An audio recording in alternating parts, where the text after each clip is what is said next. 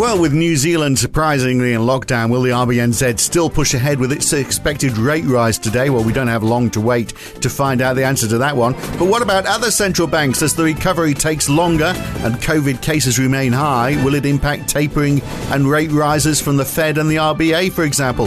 Confidence has certainly taken a hit this morning on the back of weaker than anticipated retail numbers out of the United States. It is all taking a lot longer than we expected. It's Wednesday, the 18th of August, 2020. 2021. It's the morning call from NAB. Good morning. Well, US stocks have taken a hit overnight. The Dow and the S&P both losing 0.9%, a 1% fall in the Nasdaq. Tech stocks, banks, energy stocks all doing badly. Uh, defensive stocks doing a little better. Healthcare, consumer staples, utilities are where the money is heading, although uh, no one is faring that well today, it's fair to say. This fall in stocks, though generally not replicated in Europe, where the Euro Stoxx 50 is flat, the FTSE 100 is up 0.4%. The US dollar is uh, up a bit more today, gaining half percent on the DXY. We've got big losses in the Aussie dollar, though, down 1.2% uh, to 72.5 US cents, the lowest this year. The Kiwi dollar now has almost caught up pace with the rising US dollar. It was way back before.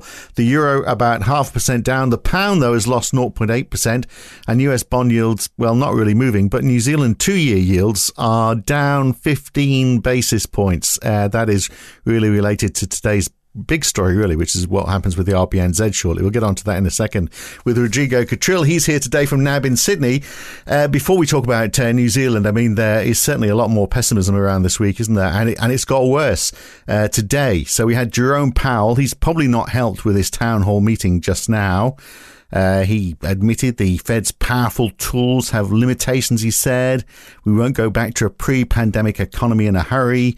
Uh, but he hasn't ruled out uh, September tapering in all of this, has he? It looks like it might still go ahead. Um, well, I, I, suppose he didn't really explicitly talk about um, monetary policy as such. Uh, I think that um, many got caught up with the, his comments that um, you know the pandemic and the Delta variant itself is still casting a shadow on economic activity. So he did sound a bit cautious in that regard.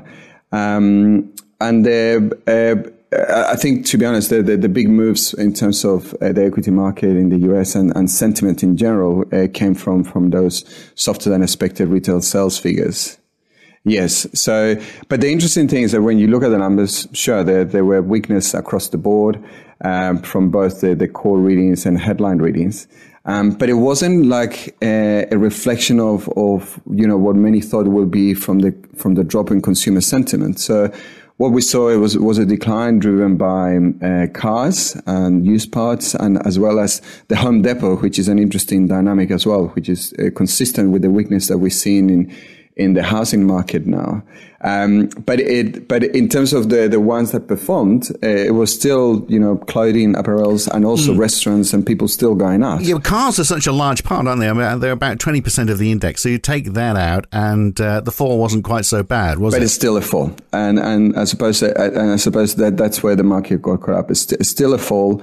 And, and many have argued uh, that uh, the, the impact from sort of this COVID wave that we're seeing in the US is only really going to, to become apparent uh, on the consumer, particularly in going out uh, in the August figures. Um, so, so I, suppose it leaves the uncertainty there. Uh, it, it, just means that um, you know, for now, the general theme from the past week or so is that U.S. data has shown weakness. Uh, you know, you think about the Citi surprise index is now gone into the negative territory, uh, and the data flow, you know, overnight. It's not just retail sales figures, but as we mentioned, the housing market is also showing a weakness, which is actually surprising because the market wasn't looking for for weakness. Um, yeah, uh, so it's, thirteen months low. Yeah, yeah. But I mean so, that so that and that's a confidence index, isn't it? The NAHB housing market index is really a, a, a confidence index. So yep. there's not a lot of com- not, not a lot of confidence. I mean, there's still 75, a lot lower than it's expected, but anything over 50 is positive sentiment. So it's not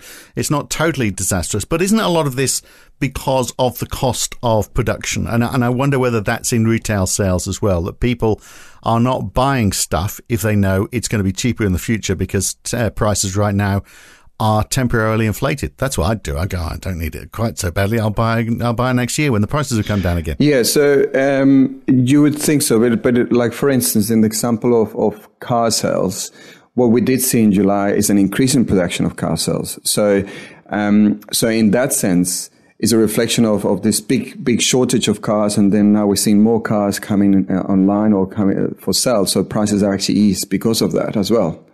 Um, but as you say, in the in the building materials, the decline is a reflection that maybe people are just you know, giving up because house prices are so expensive, everything's become so expensive, and then you've seen a, a decline in demand there. Yeah, so this is July over June for the retail numbers. Of course, Amazon's Prime Day, which is normally in July, I think, was in June this year, so that will have had a, a, a an influence on those figures as well. So uh, inflation, though, so the Atlanta Fed's GDP now figure for Q3 has been pushed up to uh, from six percent to six point two percent.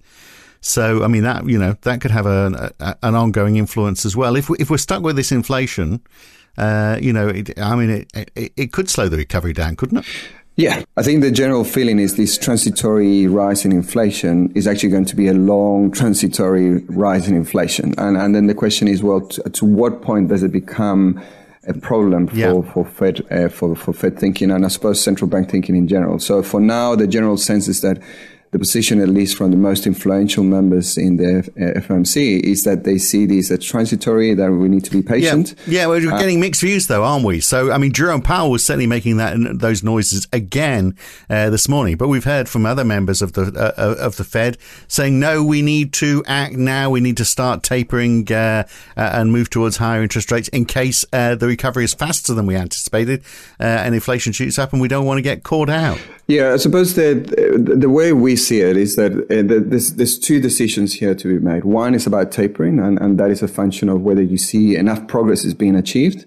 Um, and at the moment, the, the labor market data is, has been pretty strong of late, and the expectations that we will get another 950 sort of print in terms of payrolls uh, in, in, August as well. So, um, so in that sense, the, the general feeling is that enough progress will be made in one month or two months' time, and a tapering announcement will, will follow very shortly.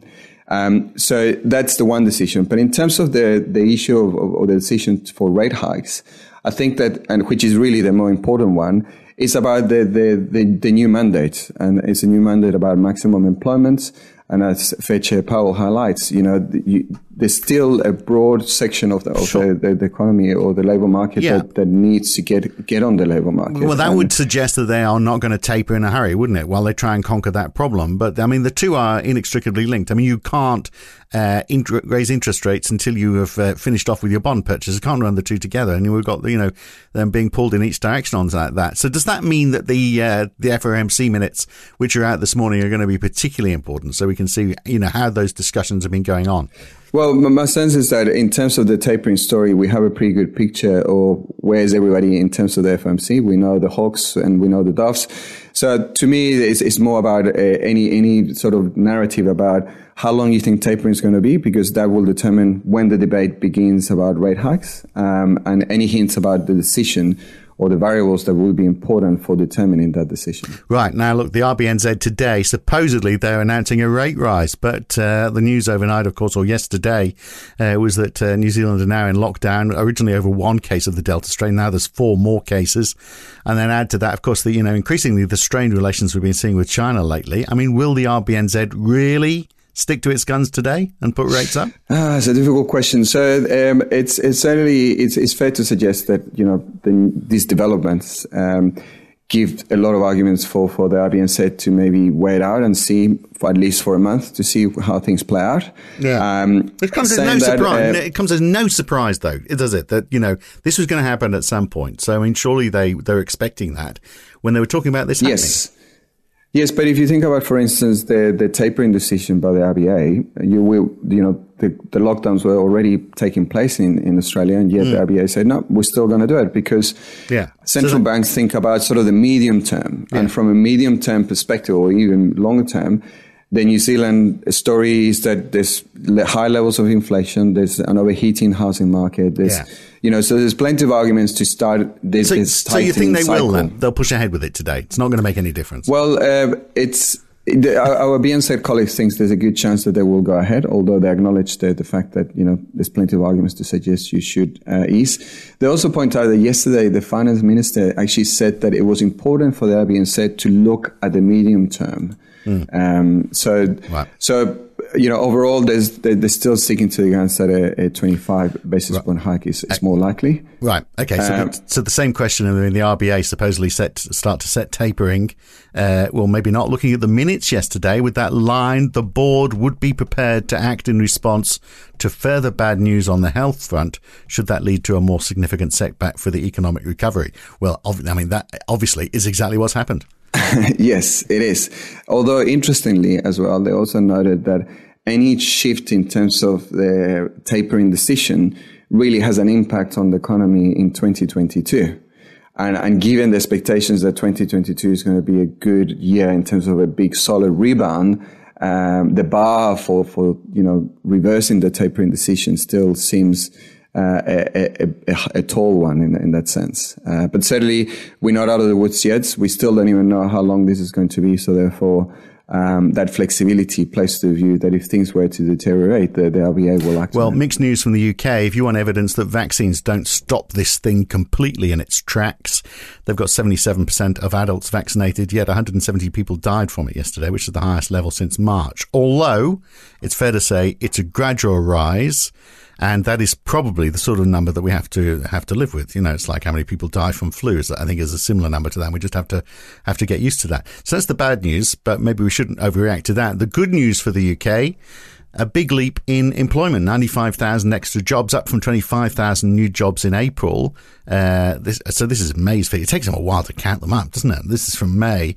Uh, but uh, furlough was starting to ease. People were getting back to work. So that's an encouraging sign. It is an encouraging sign. Um, there's that sort of awareness that furlough is still there and, uh, and will, will end by September. Um, so we, we won't have clarity, if you like, until we get through through the, through that period. Um, but it was also interesting to see that there's a lot of, like in the US, there's nearly, well, nearly a million of jobs vacancies as well. So it plays to the view that the, the, the, the, the UK economy uh, is reopening and, and the, there's buoyancy in terms of labor market demand, um, which will, should be enough to, to support any furlough activity or reversal, if you like, uh, once yeah. September ends. Uh, the other bad news that's uh, around in Europe is that ABBA might be getting back together again. I mean, haven't we suffered enough without that happening? Uh, the US uh, inflation, UK inflation data, I should say, is out later on this morning. Australia's wage price index as well. Uh, you were mentioning before, you know, it, it, wage price wages are going to be a significant factor in this this inflation story. And in fact, they kicked up in a bit in those UK numbers as well today, didn't they? They did. They did. And it's again a reflection of um, you know the, that that buoyancy in the labor market, but coming from from a, a challenging base, if you like. And, and the same story in, in, Australia. The expectation is for wage price index to to to to show an uptick. We were at 1.5 in Q1. Now expectations are that it will rise to 1.9. Uh, but unfortunately, that that sort of improvement in wage prices in in Australia are likely to be challenged in the second half of um, or in Q3 in um, because of the, the, the lockdowns that we're enduring at the moment. So um, certainly an improvement in Q2, but um, you know that's sort of all story if you like, because now we need to see to what extent uh, the current lockdowns will affect the labour yeah, market. Absolutely. The other bad news for the UK is that uh, they're losing the uh, BHP dual listing uh, in London as it all comes back to Sydney as uh, part of Mike Henry's master plan. Uh, so, gee, it's been a busy day today, hasn't it? we'll leave it there for now, though. Good to talk, Rodrigo. we'll catch you again very soon. Thank you. Thanks, Phil. Chat soon. And Cheers. that's it. That's the morning call for this Wednesday morning. I'm Phil Dobbie for NAB. See you again tomorrow morning. If you haven't already had the jab, get it. See you tomorrow.